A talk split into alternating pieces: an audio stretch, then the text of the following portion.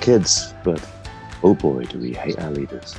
my name is Bellamy JR, your host, and today we are here with Sam from the UK. Hi, Sam. Hey, How are you doing today? I'm doing good. Um, I worked a night shift last night, uh, 12 hour shifts, and so I woke up about a couple of hours ago. So Oh, so That you're sounded- you're. I sound slightly sleepy, that's, that's my excuse, but but it's all good. it's okay. I woke up. I woke up maybe um two hours ago myself. So we're we're Oh, we're in okay. similar boats. Yeah, I ate breakfast and We're sat down, and and and now we're on now we're on here. Yeah, I often find that um, me on night just linked up much better with my friends in the States on kind of more normal time than my my sort of my local friends. So it's not the worst thing. That's all right. But you, you get the you get the dabble um, between friend groups. It's almost like you're switching when you work night shift. You switch to the U.S. groups. Exactly. I can I can dip in and out, and then my Austra- Australian friends too. Obviously, then they're a whole other breed, but it all works out pretty well. that- really. That sounds good then. I'm glad it's working out for you. Hmm. So um, Yeah. we'll just jump in. I told you the structure of it. Um, we'll do an intro. We'll we'll do the more personal questions, and then we'll go to like a, a fun sort of multiple choice at the end. Yeah. Um, but we'll go Sounds good. ahead and um, we'll go ahead and jump in. Mhm. Who was the uh, who was the last person you spoke to? Um, before you, the last person I spoke to was actually the guy that I got a, a ride home from work with, who is a, a Muslim guy by the name of Tanvir, and he's my my regular lift guy. What what's his name again? Tanvir. Tanvir. Tanvir. Yeah. Does he? He's, you said he's a coworker. yeah, he's a coworker. He's a Pakistani guy who works where I work. Oh, And okay. He lives he lives fairly near me, so we have a little lift lift share. Scheme. How long? Um, how long have you been working with him? Um, a couple of years now, man. Just coming up. You guys like? Uh, do you do you chat outside of like the the back and forth at work and like the the ride? Yeah, yeah. From time to time, yeah, he will text me and say, "Hey, you, I'm going to go to this market. Do you want to come with me?" So like, "Yeah, Oh. stay along." So, That sounds nice. so he's a good guy. Is he is he in your age group? Um, he's a little younger than me. He's um probably about your age, I guess. Okay. So um, yeah, but he's an interesting guy. He he was married, and then his marriage didn't work out, which was a Uh, as I understand it, is can be a big deal, particularly for Muslims. Um, but he's still very involved in his kid's life. Uh, he's got a couple of kids, um, and he, he's got a house sort of near where his wife lives, or his ex-wife, lives. and so he's doing the dad thing. So I can relate to that being a single dad myself. Yeah. Um, But yeah, he seems to be a, a nice chap. yeah, it sounds like it. Does he um has he seen has he seen your shirt? Does he does he like your shirt?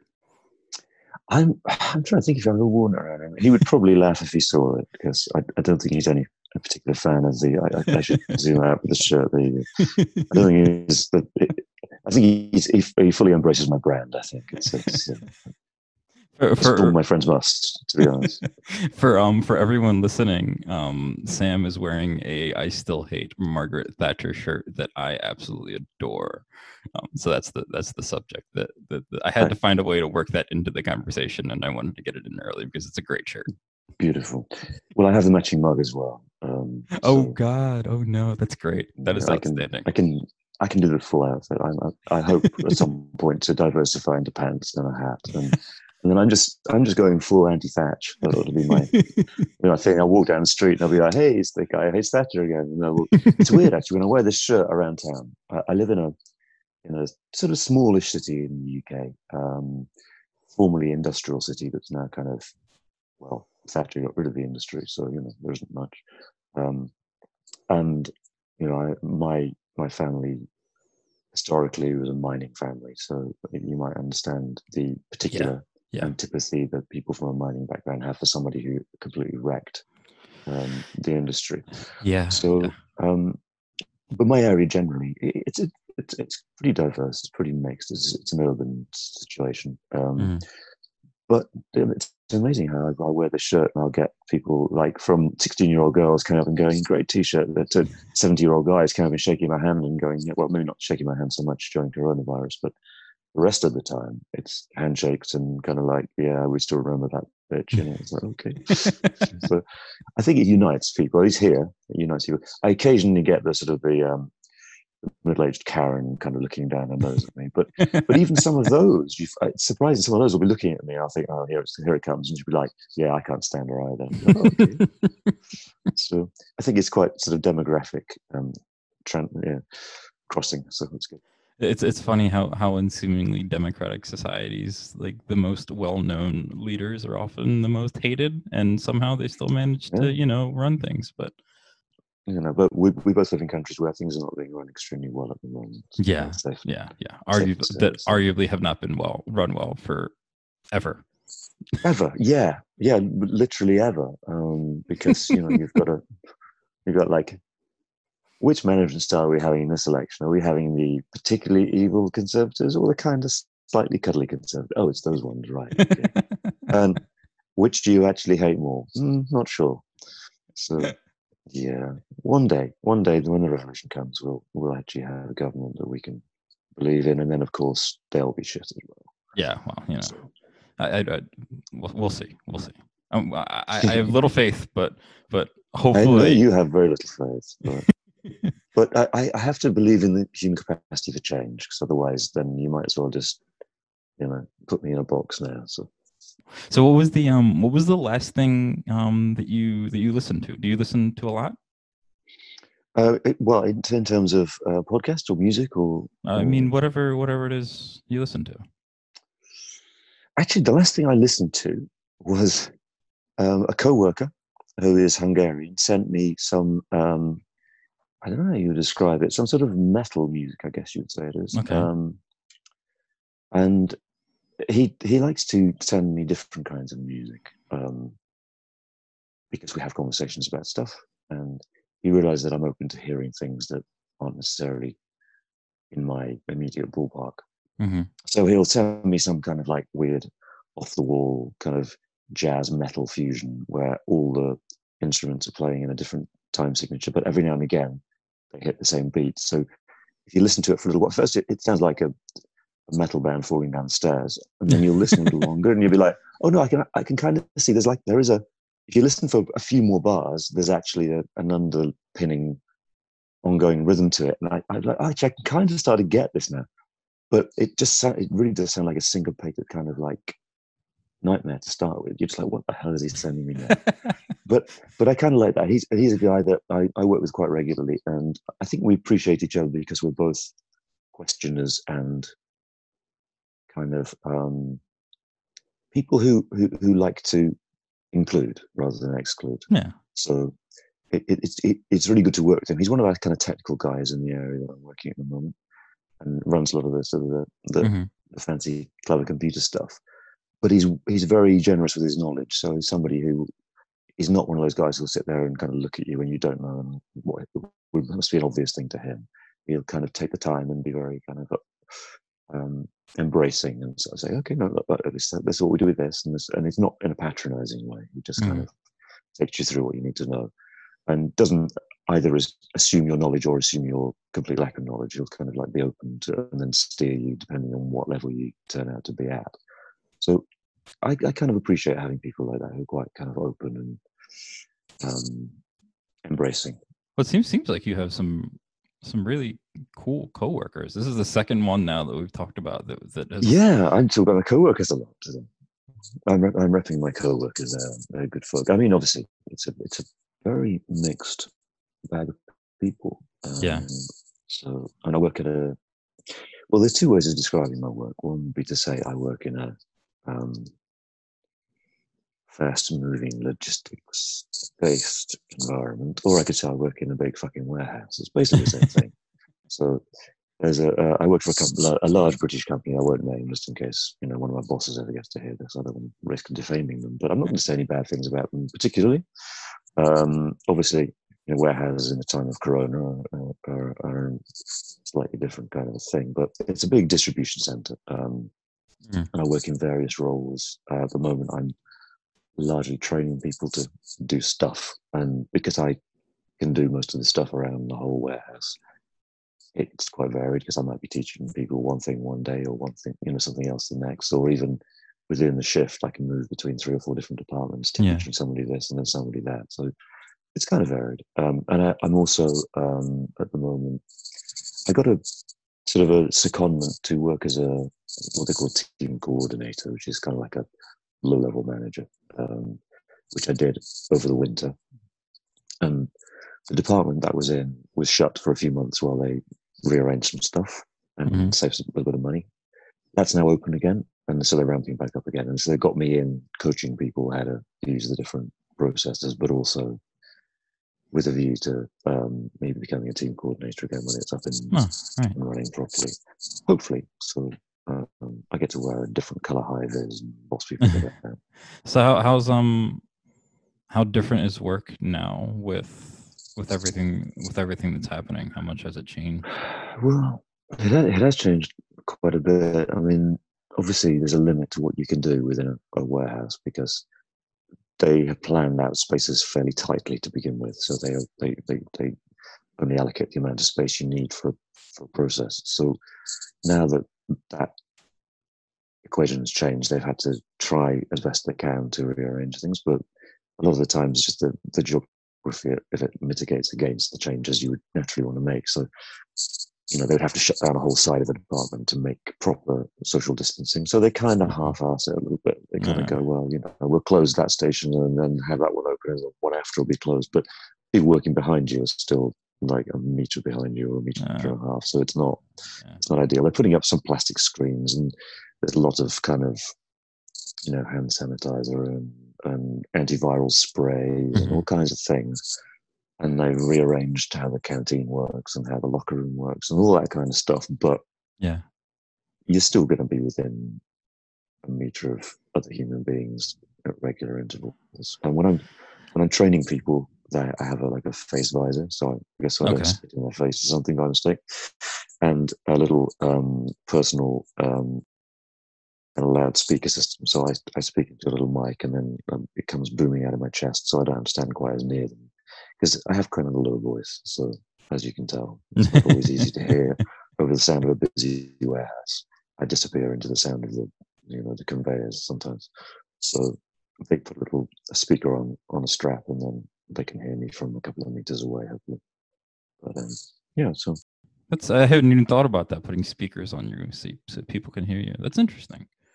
Hmm, I wish they'd they'd be doing something better than what they are doing, but at least it's they yeah. I mean, it's it's weird because um, the definition of what was an essential worker got pretty quickly changed here Yeah. into they first of all saying you know so healthcare workers okay fine and, and care workers not a problem. Emergency services okay.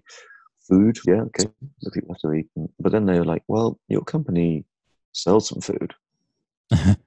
And you work in the bit that does all the online stuff. So that's kind of important because we don't want people going to the shops too much. So you can still go to work. You're an essential worker now. And it's like am i though? And it was thrown into a little bit of more sharp relief when uh, we had a security guard who unfortunately died from from uh, COVID nineteen, so, and died quite quickly after contracting it, from what we can work out. Um, I I supposed been quite regularly. He's a nice fella, um, and I'd seen him on the Friday. Um, I hadn't been stood particularly close to him, but I'd said hey to him as I was walking out the door. Hmm. A couple of days before that, I'd actually been in a in a search cubicle because they do regular random searches of people leaving the premises, and I happened to hit the button and it turned red. You have to go into a little cubicle, and they they don't body search you. You have to just kind of turn out your pockets and put it in a little grey tray, and Yeah. they can look in your bag, that kind of thing. Um, so I'd done this in a in a small cubicle, about you know I don't know, a couple of well, probably two two and a half meters square, so whatever that is, so six seven foot. um, and then you know on the on the that probably would have been on the I don't know Monday or Tuesday. On the Friday he worked. On the Saturday apparently he was he was not feeling too well at, at home. Yeah. And then over the weekend he got worse. So on the Monday he called in sick. Um, obviously took a turn for the worse. Was taken to hospital on the Tuesday and then died on the on the Wednesday. Wow. So literally from being working and apparently in good health, um, on the Friday. By the Wednesday, he was dead, and it came as a bit of a shock, obviously, to all of us. Um, and he wasn't he wasn't an old guy. He was I don't know early fifties, um, Asian. So I don't know whether that's a factor because obviously we've seen the, the outcomes are, are somewhat worse for people of um, you know sort of black and, and minority ethnic uh, Hmm. backgrounds in, in this country, but you don't know. I mean, I, it's always hard to unpick that from the socioeconomic factors, which I assume is more of a an element. But you know, we we we, we have such such little um, kind of developed science on on this particular infection, and Yeah. it's I don't really trust what we're told about it. So, not in a conspiracy theory way, but just in a politicians are telling us what they Yeah, yeah. think will get them votes and keep them, you know, keep their friends making the most money, sort of angle. So, so yeah, I mean, it, that I think made our bosses suddenly go, "Oh shit, maybe we really have to go into overdrive." Because I know a couple of weeks before this guy died, I, I, they, they had a, they had a system where they come around, or they did have a system where they, they, from time to time, security guards would come around. So it's not just a search on your way out of the Mhm. it's also they walk around with a little randomizer button and just go up to people one after the other, and you hit the button. And if it turns green, you just sign your name to say you've been you've been you've got a green Yeah. outcome. If it goes red, then they do the little mini search, so you have to turn out your pockets, similar to when you're leaving. Um, so, you know, these guys came around, and and I said, look, I'm not pressing that button. That's this is because we were in the early stages of Yeah. of uh, of coronavirus, but I was pretty aware that. uh, Do you know that little button that everyone touches might not be the best thing? yeah. So I just said, uh, so I said, look, you know, I, I don't think you should be doing these searches, and I'm not going to press that button with my hand, and I'm not going to come over there and because they would hold the pad while you signed. I'm like, look, put the pad over there, and then put your button down over there. I'm going to get a, like a, a antibacterial wipe. I don't know if it's antiviral, but it's something, Yeah. and I'll touch it holding that, um, and then. You know, using my pen, I will sign on your pad, but not within you know a couple of meters of you guys. Yeah. And so I did that because I thought, well, I don't want to just completely refuse outright because they could probably, you know, take me from the premises or something and search me properly. So I just said, you know, that's, you know, this is what I'm going to do, and you, you better be okay with that. and they kind of like, oh, I don't know, I don't know, yeah, okay, right. So they did that, and then I immediately went to talk. We did, it's a non-union um, workplace, which is another thing I'm not wild about, but they do have a what they call a business improvement group. Okay. So it does some of the things that unions normally do, but it's kind of like I don't know, capitalist version of, of a union. So you have a rep you can go to and say, "Hey, I'm not very happy about this thing. Can you like put it to put it to the group?" And Yeah. they will then decide if they want to take it further. But I went and found the guy because I know he, he, he our local sort of rep works in my department, so I just walk up to him and Nick, this just happened. This is a ridiculous idea. you better tell these people not to let this happen too much longer. So he said, "Oh yeah, that doesn't sound great." I said, "Well, you know, I don't even know why they're doing searches. Yeah. And that seems reasonable. Yeah. Like in the middle of yeah. of of a, of a of a pandemic. Yeah, just don't get your guys coming around so that they're being exposed to it because nobody's in masks at this point. Nobody's in any of that. Well, yeah. Like you know, once that guy's sick, then that that's everyone that guy Mm. touches, and that's it. hmm And then within within probably a, a week to two weeks of that happened, then the security guard unfortunately passed away, and then suddenly they were like, "Oh, we don't have any searches on." on Nobody walking around doing searches in, in a building anymore. They still have searches on the on the way out, but I've noticed that you get a lot fewer red lights when you press Yeah. it. So they must have changed the mathematics on how how often they randomize that into a red a red light to search you. They must have some kind of control over it. It's pretty pretty awful that it seems like it took somebody dying for them to. Well, I mean that's that's how it looks. I don't know if it's just that it's a big business and the wheels move slowly, so they may have been already planning to change things even before I complained. I doubt I made that much difference, but and obviously having somebody die of it is a pretty good accelerant in, in, Mhm. that, in that sense. You know, you, you it's hard to ignore. You can ignore the the bullshit coach who just said, "Oh, yeah, I'm not pressing the button," but it's a bit hard to get. Yeah, well, dead security guard, maybe Yeah. Just exposing us yeah. and, and them to a whole load of stuff you probably don't need to be. So I've not seen any of those random searches anymore. And like I say, on the way out now, they they don't go into the little cubicle to search. They just stand in their open area, and you just like put your stuff into a little grey tray, and they peer at it from a few meters away. Go, yeah, that looks. You're not stealing product. That's fine. And and I would say they've done some positive things. For example, they've guaranteed people who have to self isolate. They've guaranteed that they will be. Uh, it won't count against their absence record, and also Okay. they'll be paid at at hundred percent. Oh, So that's good. Which um, uh, uh, our government covers up to eighty percent. okay. So they they're chipping in the extra. So you know that's not a bad thing. Um, and since April, they brought in um, a sort of a I don't know hazard payment or whatever, fifteen percent extra for anybody who actually comes in and does their shift. So Okay. you know, so in in terms of you know naked capitalism, they're not the worst employers by a long way. They've done some some good stuff, but Well, so it's certainly not America. no, no, it's not. We we come from a very different place. Even even in a non-unionized workspace, we have a very different kind of way of approaching these things. All right. Well, So- we'll um we'll move on. We'll go, we yeah, we're blurring the, the intro and like the the personal stuff now, but that's okay. That works Mm. out. What's your um what's your happiest memory? Um, well, the obvious thing to say, um, and it's it's true, is my son being born. So Yeah. that was a pretty good one. I mean, it was a it was a it was a mixed memory in the sense that he was born by C-section, and Mhm. the C-section was not extremely well um,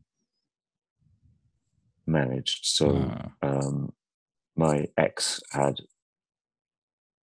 the, the basically they had, had an epidural for the pain and it hadn't worked properly Oh. and they wouldn't initially believe her when she said that so that was obviously very traumatic for her and it wasn't the most fun thing to Oh. be the person trying to sort of advocate for her and say no she really can't she is and they're going no no it's just sensation you're feeling like no it's pain like oh yeah no, no it's uh, so she literally had to pick her legs up and move them around. And they suddenly went, oh, actually, yeah, she obviously hasn't got enough. Put more in that thing. And then they pumped like a load more in and it's still not working. So in the end, they had to knock her out oh god. and just get get the little guy out of there as quickly as possible. So that was a, and it led obviously to a lot of issues for her later, some PTSD stuff, which. Understandably, because that was pretty horrible.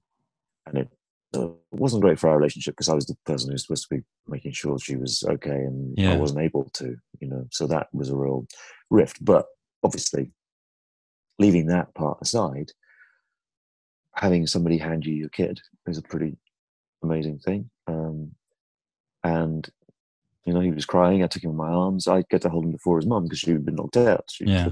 Um, so I held him in my arms. I just spoke to him, and he immediately stopped crying, and he kind of just settled down and just kind of, okay. I rec- I, I think he recognised the voice because prior to his birth, I'd um, I'd been you know deliberately speaking to Yeah. him through you know his mother's stomach. So you don't know how much of that sound comes through and how much of it is recognizable, but I, I, I have a sort of a low, rumbly voice, so it's possible that might penetrate in some way. So, but whether it was coincidence or whatever, he, he immediately, when he heard my voice, just kind of like settled down and went to sleep. So that was kind of quite, quite emotional and, and obviously a, a happy emotion. The the hor- the horrible bits of that aside, yes, obviously that is a Yeah. wonderful memory. I, that Yeah. that sounds wow. Yeah, it was, it was an, it, it was an intense day, as you can imagine. Yeah. And led to some very intense times. Um, but yeah, so so my boy being born, um, that, that's got to be you know, right up there. How old um how old is your son now? He's now 18, so he's a, Oh. he's officially he's officially a man, and he's a, he's a he's a big tall boy. So, um, but he's he's a very loving boy. He's you know he's still he, he I from the age of nine I had him with me as a single dad, and I said, Yeah. but you know he was still have contact with his mum, but he wasn't wasn't sort of like staying there or anything. Um, and then yeah, so he got to you know we got to we got to sort of develop a, a very close relationship. Um, um, so you know even when he's now he's now old enough to be uh, his mum's or his girlfriend or whatever he wants Yeah. to be, but I'll you know we text every day, and and there's lots of I love yous, and he'll, he still when I see him, he still hugs me, even in front of his friends. So it's kind of nice. Oh, that's wonderful. Yeah, so he's a he's a, he's a good lad. Does does he still um does he still calm down when you speak to him? I, he does actually. It's surprising. Um, Really? yeah, when if he if he has a row with his mum, he'll call he'll call me up and he'll be like, "Oh, Dad, what?" Do I? And I was like, "Okay, Seth, just listen to this," and I'll take him through. His name's Seth. I'll take him through and just kind of like, and it does actually kind of work because um, it, all all is all is kind of through his childhood. He would he would come to me with his issues. I mean, he he had a few issues. He's, he's um, his mother's Malaysian Chinese, so he's okay. sort of um, not even biracial. He's multiracial because his, his her her grandfather, so his great grandfather, is Mhm. from an, another another Asian um, background, which we're not entirely sure exactly what it is because he was adopted. Okay. So he was adopted by a Chinese couple, but we think it's um, probably um, an ethnic background called Baba Nyonya, which is um, some people who came originally out of India but then moved into China Okay. sort of inter, intermingled a little bit with the, with the, the ethnic Chinese, but it's a it's a darker darker skinned um, kind of race, and so the grandfather was very much much much darker than anybody else in the family. Yeah. So, and so he's got kind of a mix of my European genes. His mum's um, Malaysian, Chinese, and we think Baba Nyonya, but some kind of South Asian Yeah. um, background. So if you look at him, he's a kind of a real mingled mixture of, the, of, of all these, which I'm sure you can relate to. But yeah, just a bit. he's, um, yeah. So he's got my kind of height and my shoulders, but then he's um, he's got his mom, more his mum's kind of coloring. Um, Mhm. So he's got he's got almost black hair, very dark brown hair. He's got brown eyes, but they're not as brown as his mum's. His mum's are like dark brown. His are kind of like more like golden, lighter brown because I've got I don't know if you can see, but they're kind of blue grey. So yeah.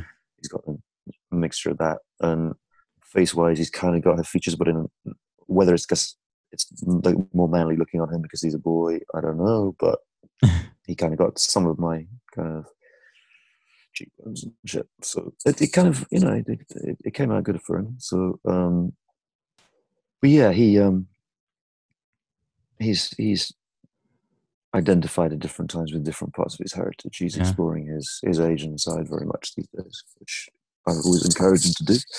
For a little while, he um, he probably swung a little bit more towards his European Yeah. European roots. But then, of course, in a society where when he steps outside, people will see him as read him as Asian, so or as something as other.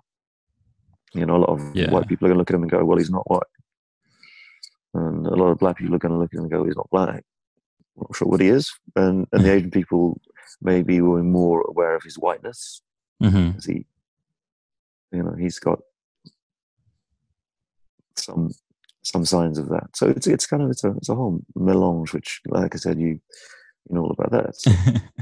Do you find um is there is there any sort of struggle that you have sort of helping him address those things being someone who's European and he's I mean a, a mixture? I mean, I mean, yeah, um, you know, uh, I'm someone who's always had a diverse friend group, and always, I mean, I, the city I live in is is quite diverse, um, and so I've never been someone who's only surrounded by by whiteness. yeah. And, um, I, and, and when I have had to be, I worked in a town on the south coast for a year and a half, and um, it was immensely white. It was it's just awkward. Um, I didn't feel comfortable amongst that much whiteness. I'll, I'll be honest. Um, Mm. Just not in not in the way that somebody of color would feel awkward. You know, obviously I don't feel at, at risk of it, but just in in terms of of just it's I don't know. It's it, it's lack of texture. It's lack of um of anything to to teach me something. Yeah. No, there's nothing to, to get your teeth into with a with with a, a white monoculture for me. Yeah. Um, and you know, and the food shit too. So yeah, anyway, so what what what um what I've tended to do is have a having as much as possible kind of mix with with as many different people with different backgrounds because it's interesting. And, you know, if you're not you're not on this planet all that long, you might as well expose yourself to as much as you know, a difference and and, yeah. and newness as you can. So so in that sense, I, I didn't come at it too, you know, whiter than thou, but but uh, at the, at the same time, I'm a you know a blue-eyed white Northern Europeans, and so I, do, I don't. I can try to educate myself about what it's like to not be, but I'm I will always will be. So always going to be a secondhand experience. So I'm always trying. I always tried with with Seth, and still try to kind of hear him and not try and kind of impose my angle on it too much because my angle might be wrong. Right? Yeah. Um, for all I listen and try and learn, I the stuff I don't see, don't don't feel because it's not my experience. So, and, and that's one of the other reasons why I've tried to make sure that even when he's living with me, that he still has lots of contact with his mom.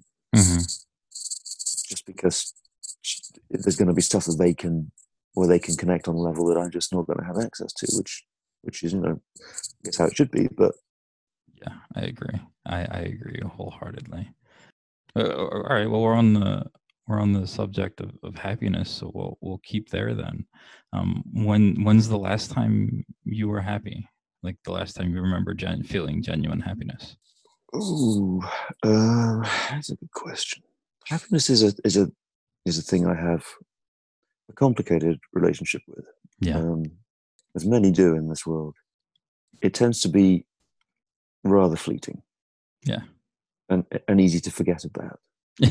um, so I have little moments of happiness. You know, when I see my friend at work and and my friend's on the same break pattern as me that day, so we get to go and hang out a little bit, socially distanced in the in the you know the break areas or yeah. the, the, canteen. We can kind of like sit at the other ends of a table and you know kind of eat in some kind of proximity, things like that. Just you know, I, I'm I have a number of friends at my workplace that I'm that I'm close to in one way or another. Um,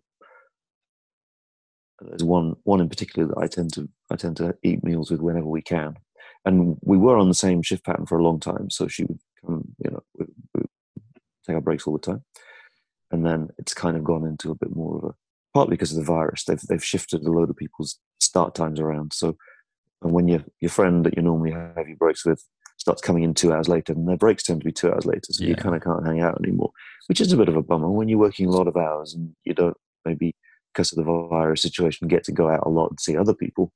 Then your workmates become important. I find if when you're in a job like mine that's essential and still ongoing, you kind of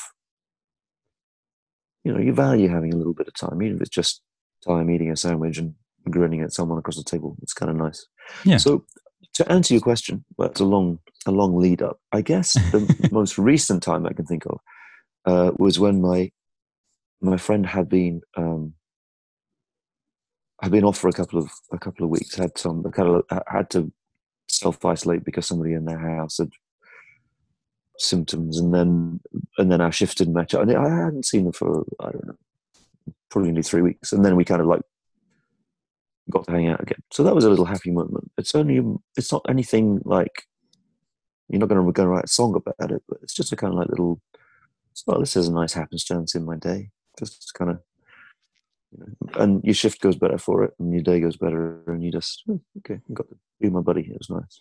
Yeah, I think I think the world would would be a better place if we had more songs about those small happy moments. I think we tend to like think about happiness and conceptualize happiness as this like um, it should be this grandiose mm-hmm. sort of everlasting thing and that i mean we we don't i don't think we experience emotions that way i think it's fair for us to say that happiness can be sitting across the table from a friend that you love spending time with and having a meal together. Yeah i think i think it can be. Um I mean, yes, we, there, there are there are songs about happiness. I mean, there's, there's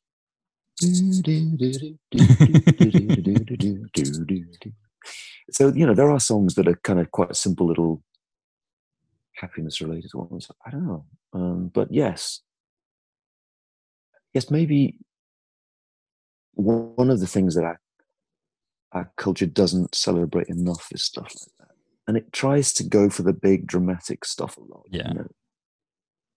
And there's not maybe enough appreciation and celebration of the the kind of ordinary but still, you know, kind of nice or a bit ordinary but kind of difficult.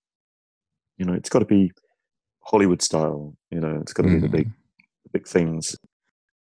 All right. Well, I'm gonna ask. I'm gonna ask you um, the same question that I asked the last person that was on this podcast. I'm trying not to ask mm. the same things over and over again, um, but mm-hmm. I, I, think this is a good question. Um, who was uh, the last person that um, hurt you or that you hurt? Yeah, there is a there is, that is a question. um, well, I mean, we don't always know who we hurt, do we? Right. I yeah. think there are times when. So probably I did it today, or you know, earlier today, not like since I woke up, because that would be difficult. But as I hurt you, but um, you know, there's there's little moments probably when you know you don't listen enough to somebody and then they might be hurt by the fact you just were too busy and kind of like went, oh, can I just finish what I'm doing? And, yeah. they kind of like go, oh, I wander off, and they're kind of a bit hurt by that. So hurt can be again doesn't have to be big and dramatic. It right. can be just a little pang, a little barb, a little something where I spoke too directly and somebody's feelings were hurt and I didn't realize because I tend to be very direct in my mode of expression, which sometimes is not as appreciated as, you know, as yeah. So I know that sometimes I will have hurt somebody and not even realized it. But in terms of being hurt, well, I mean, there the mind does run more, rather more to the, the more dramatic, simply because I kind of forget the little ones. Yeah, I kind of forget them little moments where, you know somebody said something you go well that kind of yeah didn't feel great but I, they probably didn't mean it so yeah um, i think you can make a lot of allowances for people when you're living in a in a community or whatever we call this thing mm. um, but I mean, my last relationship, I guess, was the obvious one to pick in that that didn't end great yeah. um, for for a, a, mixture of reasons, which I'm certainly not going to claim are all the other person's fault because they never are. But, but yeah, that that kind of if I think when was I last really kind of struggling with that, that's probably then. It was probably when I was most recently kind of like up against it. Um, how long did that um how long do you remember that lasting for that feeling feeling well was it, it, didn't go away too fast just um the circumstances i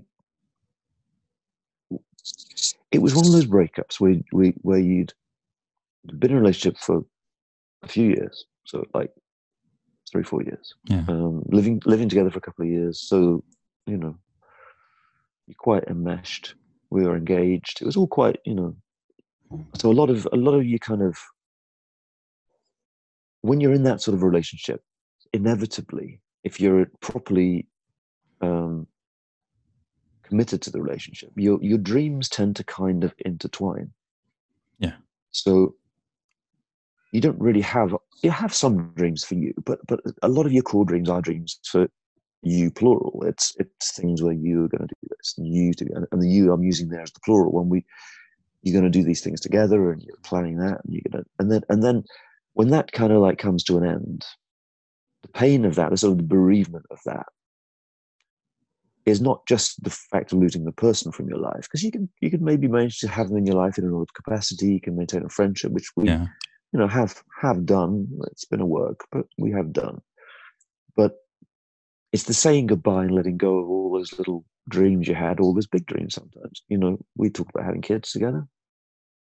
You kind of have to say goodbye to those kids that you kind of wanted to have. So that's that's tough.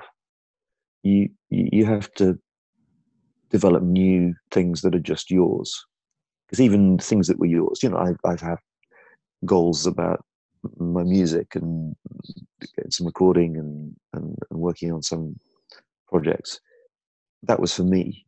But even that, it was colored and flavored by the fact I was in a relationship with this person, and, I, and now I'm not. So that changes stuff. And obviously, it might spawn a few new songs, probably always the fun ones, but but so you can it can be a source of kind of creative, you know, inspiration. But also a lot of what you you were writing about there suddenly isn't really where you are because your circumstances have changed so much. Suddenly you're like, well, okay, I've got these three half written songs. I'm never going to write those now because those are not now what uh, represents me now. I'm not yeah. that.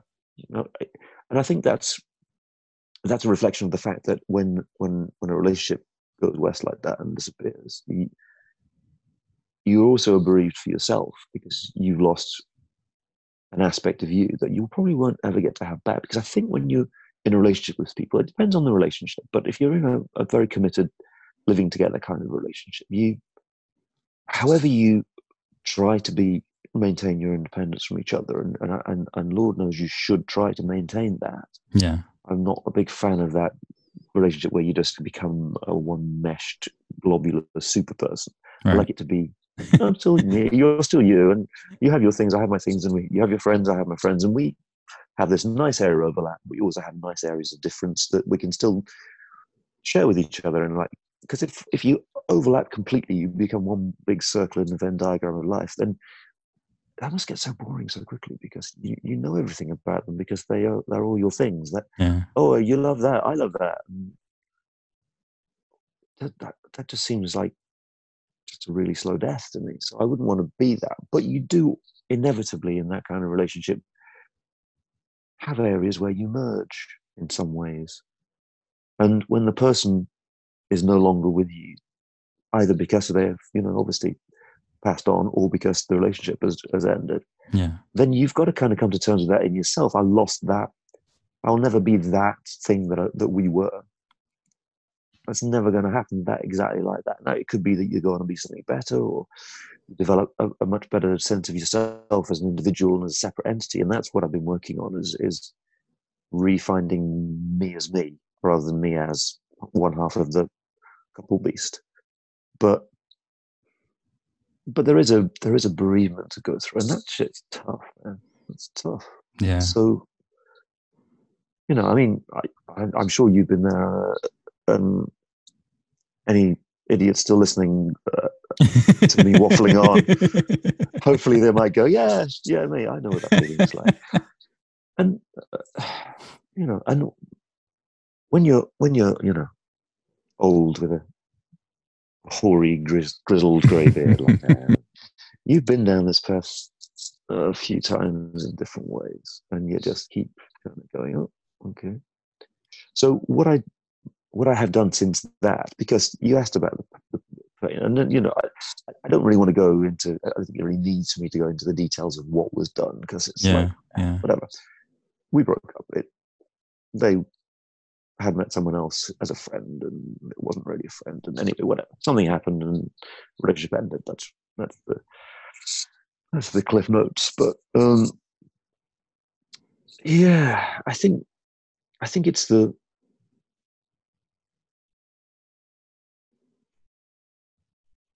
you have you have to change rapidly or die at yeah. point. You have to just kind of go do you know what? I i either won't survive this or I'm going to have to completely rebuild a whole load of stuff about myself, really, as much as anything else. Just and and and work out right what are my priorities now? What where am I going to devote my energies? And what I decided was friendships, family, and me as well. That's that's the yeah. pillar of that new edifice. I just kind of went, you know, I looked at what relationships in my life I had consistently felt happiest in giving to and felt I got most from. Yeah. And I think about I've got a good friend. I've been friends with her for 16, 17 years. We met online back way back in the day, and and we just we are friends. We just got a connection, and we've maintained that through many different. You know, her being in a relationship with somebody, me being in a relationship with somebody, both as being single, uh, just and we've just kept that thread of our friendship in a very kind of strangely pure and beautiful way. We've not we've not kind of muddied it or kind of got it too tangled. We just kind yeah. of you know what to the extent that I can say I love you and she'll say she loves me and we've you know been saying that shit for years and and it's not ever misunderstood between us what we mean by that. Yeah. It, it's it's it's really it's just a really healthy relationship. When was the uh when was the last time you cried? Um I cried. I'm not I'm not a huge crier. Um although I think it's a very valid form of expression. But when probably I I what what I find is I often don't cry when I'm most upset. Yeah.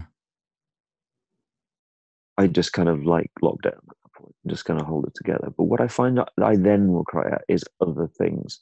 It'll be my friend's cat and mm. that'll just really upset me because because I know how upset they are about it. And then I, you know, I'm talking about it now. My eyes are getting watery. They're doing, I'm not even thinking of a particular friend or a particular cat. It's just the idea of it. Yeah. Um, or you know, somebody else will be in pain, and I want to help and I can't, and it'll be things like that where I just it's overwhelming. Um, and probably, you know, there's all kinds of shit going on that I should probably get therapy for one day and, and then the work out. It all comes down to me at the end of the day. It was actually my pain that I was experiencing. But but I, I, it very much feels like I'm kind of I'm more affected sometimes by other people's struggle and other people's sadness than than the things that directly make me sad. I mean, um,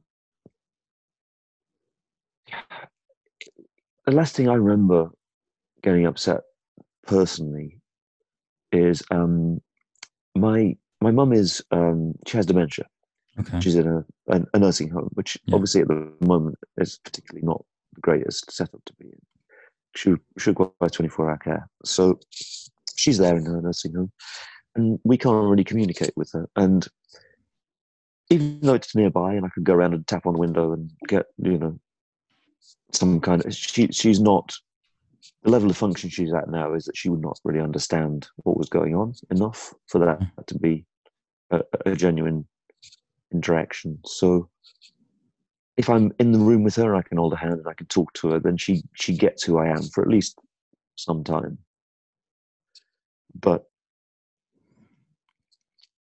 it, that's that's over. You know, every time I see her, it's less. And, and I haven't been able to see her for a while because, first of all, at the moment, nobody's allowed to visit.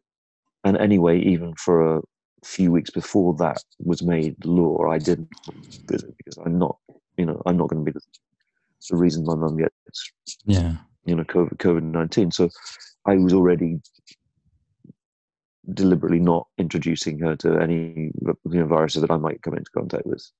So I've not seen her except a couple of pictures taken by staff and sent to my stepdad. I've not seen her for a while, and I know there was like a couple of times when that's got got a bit overwhelming, upsetting, just thinking about well, you know, will I ever get to spend time with her again? And if I do, is it going to be, you know, how much how much is left of her? Because mm-hmm. When you have dementia, that it's noticeable when it gets to the point it's at now that you know there's less retention, there's less engagement, and less able to, uh, less ability to, I don't know, to to just kind of process what's in front of her. Yeah. You know, you can't show her a screen and say, "Look, here's a picture of my brother." She won't.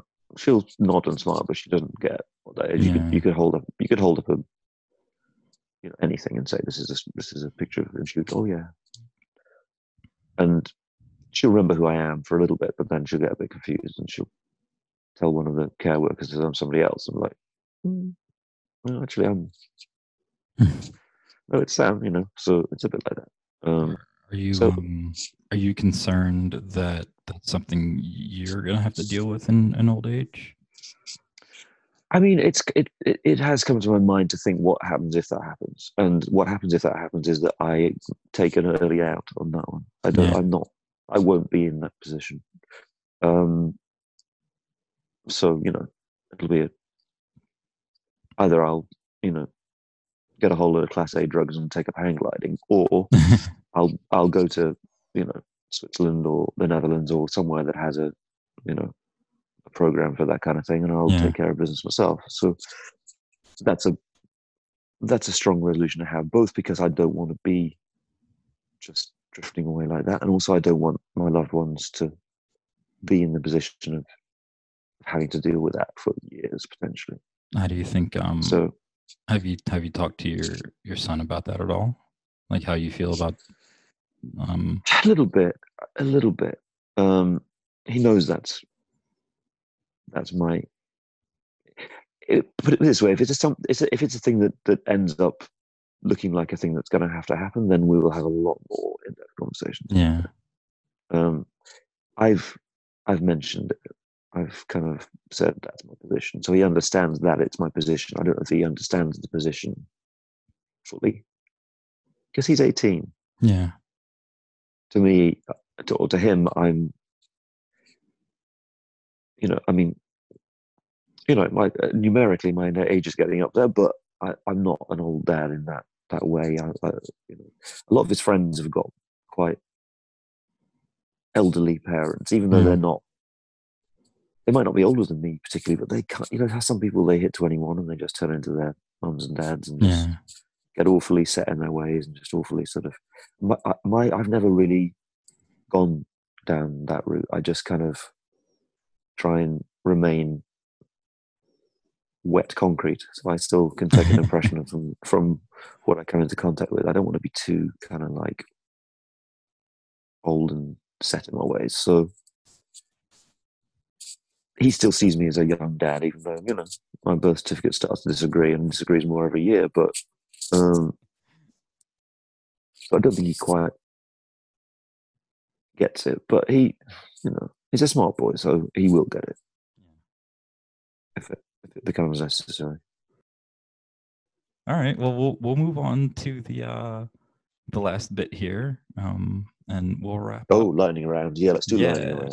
Well, so I, I I'm not gonna do it like uh uh, kind of like a lightning round. I did a lightning round with the last person, um, but I want to switch up this last segment to make it um fun each time. The the last time I just asked them open-ended Mhm. questions and they answered them, but this time I'm gonna give you a bunch of multiple choice questions. Um, and you can only pick Nice. from the Yeah, love choices that I've given you. Multiple choice. All right. Oh, I hate multiple choice. Okay, no, but go on. All right. Are you ready to play? Um, shit, I did this last time. I don't. I don't have a name for this. Are you ready to play? Uh, I don't Ring- pick an answer. Ring yeah. my bell. yeah. All right. Cool. Yeah. Do it. Um, which is uh, most likely to happen in December of this year, given the the year that we've had? Um, Mhm. A, a Mhm. giant alien invasion. Uh, B, uh, the moon explodes. C, scientists accidentally solve the singularity and create a, a black hole that swallows the Earth. Or uh, D, murder hornets 2, microscopic murder bugs that uh, attack your DNA. Oh man, they're, they're really good options. Uh, I don't think the moon's going to explode. I'm going to rule that one out. Um, I'm going to go with. Um, what was A again? I forgot. Uh, A was giant alien invasion. Yeah, alien invasion. I'm going to alien invasion.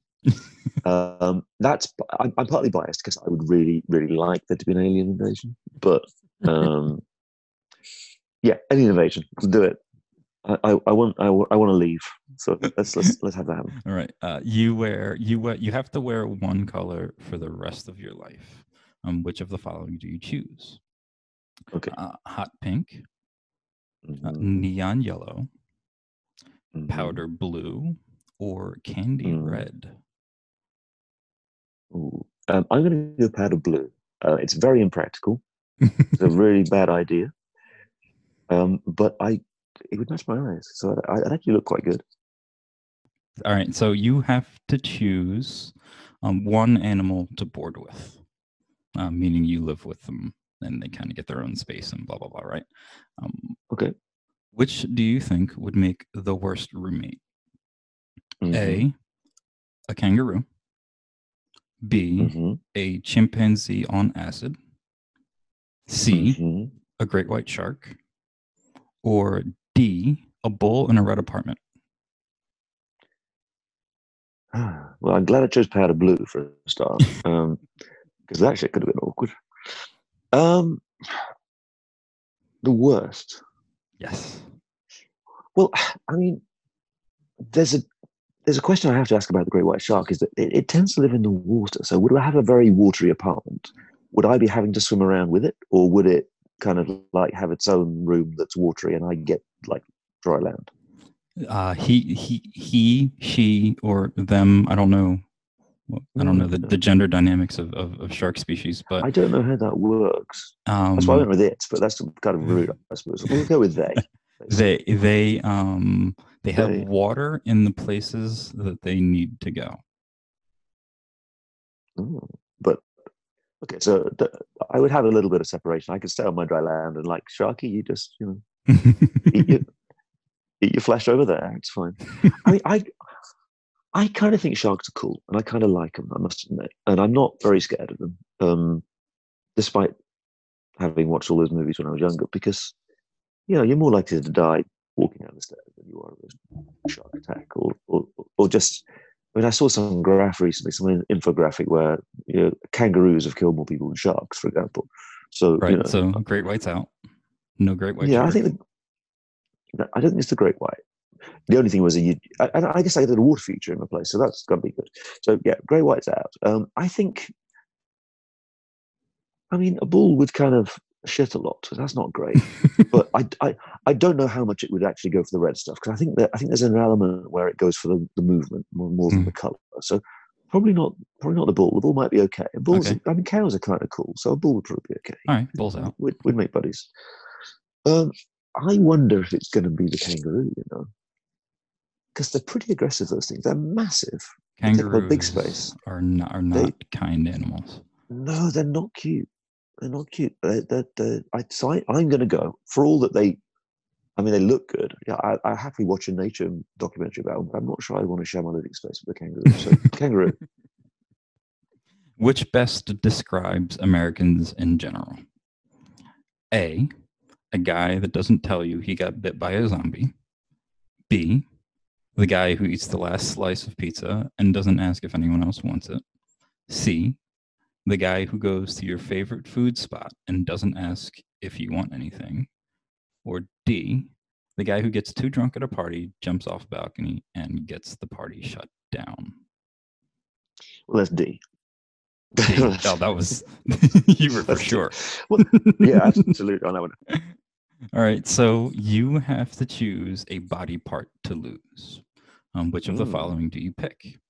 Your pinky, your Mhm, big toe, an Mm. ear, mhm. or the divider between your nostrils? I'm going to go for the ear, please. Um, I I play, as I said, I play guitar and I do various things with my fingers that I would really like to carry on doing. So I'm not going to lose my fingers. Um, divided between the nostrils, uh, you, you just have one big hole, and I've got quite large nostrils, so that wouldn't be a. a, a imagine the mess when you got a cold. No, um, so yeah, ear because I, and I could always tell people I it's Van Gogh thing. Like Ah, there you go. I, I should say the, the, the British say Van Gogh, by the way. You guys say Van Gogh. Van Gogh. We say Van Gogh. Van Gogh. People from, you know, the Netherlands and Belgium and around there say Van Gogh, Okay. but I'm going to go in between. I'm not going to be too pretentious and go Van Gogh, but I'm also not quite ready for Van Gogh, so I'm going with Van Gogh, which is like a kind of in between. I, I, won't blame you for for not mimicking Americans. That that's a that's a yeah that's right. You can breathe and live on one of these planets, um, but oh, I like this one. you Go on. have to go alone. Which of the planets? Which which of the planets do you choose? Uh, Mars, Venus, Mm. Pluto, or and this is this is the most obvious choice that I'm going to put in here because I have to, but I, I couldn't I couldn't let this joke go. Um, D Uranus. beautiful. Uranus is beautiful. It's a very beautiful gaseous globe. Um, it is. It's very beautiful. I, I've, I've, I've, you know, spent long, long times on the internet uh, admiring it. It's, it's wild and wonderful gaseous beauty. But I don't know. I think I'm going to have to go for Venus, and the reason I'm going to go for Venus is a very practical one. That it's physically closest to Earth. I know that it's a bit of a mess and it's too hot, but it's kind of close to the Goldilocks zone. Okay. So it'd have to be either that one or Mars. Those are two. And Mars has has solid land that could have water, so you could obviously argue for that one, but it's a bit colder. Yeah. So I'm going to go where it's a little bit warmer because uh, you know that's what I'm feeling. Okay. This this this one is tendered, not uh, uh is tailored to you specifically. Um, true or false? Margaret Thatcher is dead, um, and her grave is a gender neutral bathroom. well, that's a big fat yes. Yeah, Margaret Thatcher is um, certainly dead, um, to which I, I, I thank. You know, Uh, which uh, which century would you prefer to live in? Uh, A, the 1700s, B, the 1800s, C, the 1900s, or D, the 100s? Hmm. You can tell the noises I'm making that I'm about that one a, lot harder than Americans jumping off the balcony. Um, ooh, difficult. So 1700s, right? Let me think. I know that 1700s. I mean, you had, you know, obviously the uh, War of Independence for the states. Um, 18. I mean, I'm not a I'm not a huge fan of any of those hundreds because um, there was there was an awful lot of oppression and, and awfulness going on. Um, when was it at its peak? Um, I don't know. I mean, the 1900s was the beginning of some kind of social justice awareness amongst the out- the, the population. People maybe as industrialization moved towards a kind of a time where people started having a little more time. Mm. Um, there was more time to spend on thinking about making the world a better place. But they weren't very good at it back then. I have to say, they were really not very good at it. Um, I'm going to go with the 100s. 100s. I, th- I also thought Yeah. that 100s was was the obvious answer here. I think it's 100s. Just, I don't, I, I, I it could, it, it's, it's a bit of a shot in the dark. But I just think, Uh, literally. Yeah, literally, exactly. Shot in the, shot in the dark ages. But I, I just think that the others are, are, are have too many unappetizing things that I would not cope well with. That that this one might too, but I mean, it would be fucking interesting. All right. So you are forced to care for a full grown dinosaur as a pet. But Oh, you can good. pick from the following. Uh, which would you Okay. prefer to take care of? Um, a T Rex, a Mhm. pterodactyl, a giant chicken, Nice. because chickens chickens are, are descendant from, from dinosaurs, and I'm counting that in here. They are. Or They are. D, um, a Trumposaurus. well, I'll rule out D because I would I would probably have to strangle it. Um, the T Rex is probably like a giant chicken, in fairness, in a lot of ways. But I'm not sure the fair. eggs would be as tasty. no, they would not. Um, no. Um, so I'm going to go for the giant chicken. Giant chicken. Giant chicken seems right because then you, you also get giant eggs. Giant eggs, yeah, and I do like an egg, as you know. you can be a figure from Christianity slash Catholicism. Um, which of the four would you like to be the least? Um, Eve, Jesus, the Holy Spirit, or the guy who brought myrrh? nice, one of the magi. Um,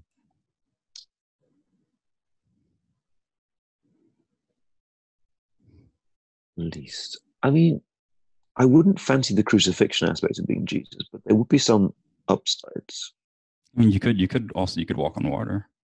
Yeah, for example, and you know, you'd get to, you know, hang out with Middle Eastern sex workers, so that'd be fun. Yeah. Um, I mean, yeah, spear in the side, but probably you know, I wouldn't necessarily have to have the same life. You could just go, you know what, I'm not doing that shit. I'm, I'm, I'm over it. I know, I know you had this whole idea, oh, you've got to be on earth to redeem mankind for the sins, but you know what? I've seen mankind, and I'm not down. Al- Alternative So, history where, where Jesus Yeah. defies God. Jesus just goes, Jesus goes, you know what? I'm not going to do any of that shit. I'm just going to do what I really came here to do, which is be a socialist revolutionary in in in Palestine, Oh, just- fight the damn Romans, and just just look after look after the people, help the underdog, and you know feed people with a few little conjuring tricks. So I don't again that, that was that, Jesus could be a, a good answer. I, I'm looking for the one I would least want to be. Right? right.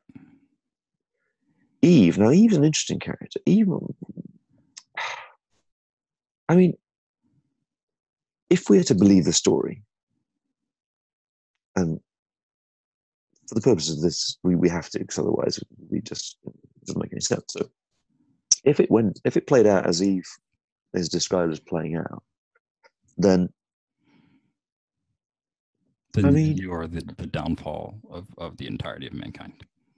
well, yeah. But I mean, we've already established that Jesus gets to not redeem mankind for its sin. So. I, I reckon we can say, do you know what? Maybe maybe Eve doesn't. we might we might still taste that fruit, but we're going to be clever about it. Hmm. Okay. We won't pluck the fruit where the serpent can see. We'll just have a little nibble. We can blame it on the bees. So, I think I think Eve could have could have definitely played that more more um, smartly, um, or perhaps wisely is a better word. Hmm. Um, so, who else did we have? We had The um, the, guy who brought the mirror. Yeah. I can't remember the their, their names. I, I don't know their names. That's why. That's No, why. Yeah. They Or the Holy names, Spirit. but- So we're down to the Holy Spirit or the guy that brought myrrh. Yeah, do I want to be an incorporeal, incorporeal being who goes around impregnating teenage Palestinians? That might not be my strong suit, I suspect. I mean, being divine, quite nice. Incorporeal might have its strong points, but then you, you, yeah, I don't know. Maybe I, maybe I would maybe I wouldn't mind that as long as I got to decide about the whole shagging people's wives. I wouldn't do that part. I think. I know Mhm. maybe you might you might quite enjoy it, but I don't think it's my I don't think it's my strong suit. Um, so, least likely to be the man who brought the myrrh. I'm going to go for him, yeah, partly because none of us can name none of us can name him, so he's clearly missed out on the fame stage, which is sad. You're in the Bible. You brought some fucking myrrh.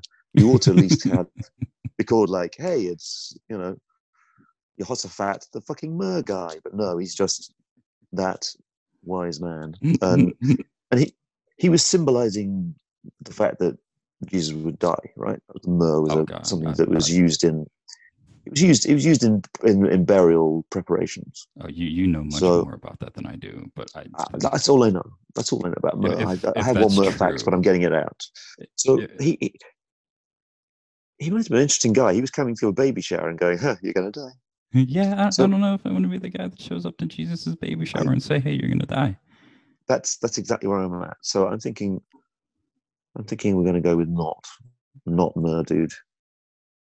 Yeah, I- I was thinking. I was thinking not not not not merman as, as we're going. to The other kind of merman I will happily be, but not this merman.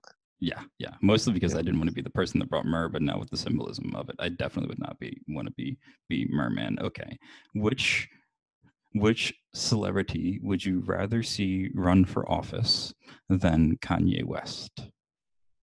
A. Charlie Sheen. B. 1996 Robert Downey Jr. C. Mel Gibson. Or D. Morrissey. Oh God. oh, what a list you've given me. Um, I mean, I'm I'm going to pick Morrissey. Okay. Uh, for one specific reason, is, is because I've met him.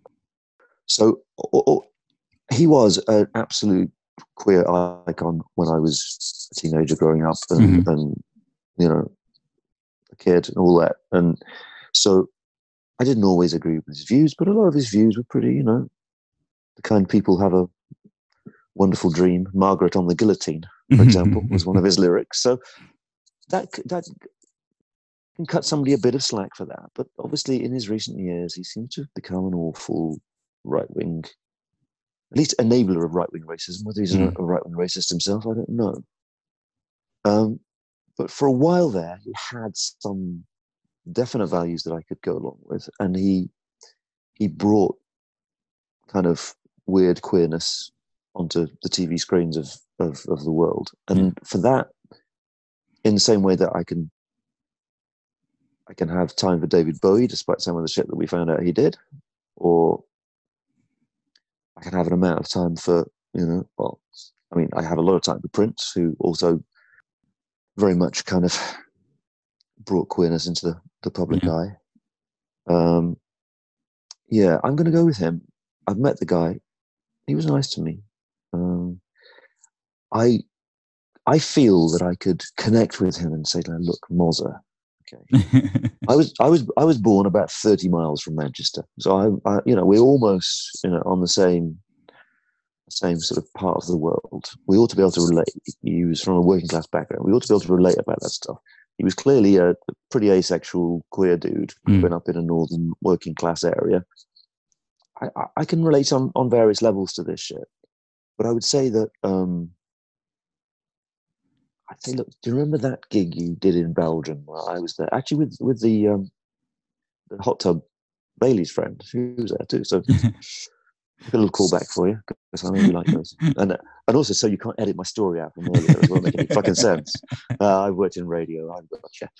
But yeah, so Morrissey, I, I, met the guy. He he he was doing a thing where he asked people from the audience to answer a question, uh, and I was the tall blonde guy at the front because I had more hair back then than I have now, wearing a belted coat, and he obviously picked me out and handed me the microphone, and I gave him my my answer, and um, and then before I handed it back, I decided to have a little chat with him because you do. So I asked him a couple of questions, and he's like, "Oh, I can't, I can't answer physical questions." But we had a little, a little kind of a tune, a tune for it. So I think that if he became, you know, if he ran for office, I could contact him and say, "Look, do you remember that tall but mysterious stranger in that Belgian uh, concert?" We had a little moment talking well you know i'm from i'm from very close to where you grew up and and i'd like to explain to you exactly why the path you are on in recent years is not the path you should take. But we could use the fact you've built that up in order to suck in some of those right wingers yeah? Yeah. So we're, we're, we're going we're going morrissey for for for the trojan horse then we're going morrissey morrissey for the trojan horse i reckon we could get him the trojan horse all right. Well, thank you for coming on, Sam.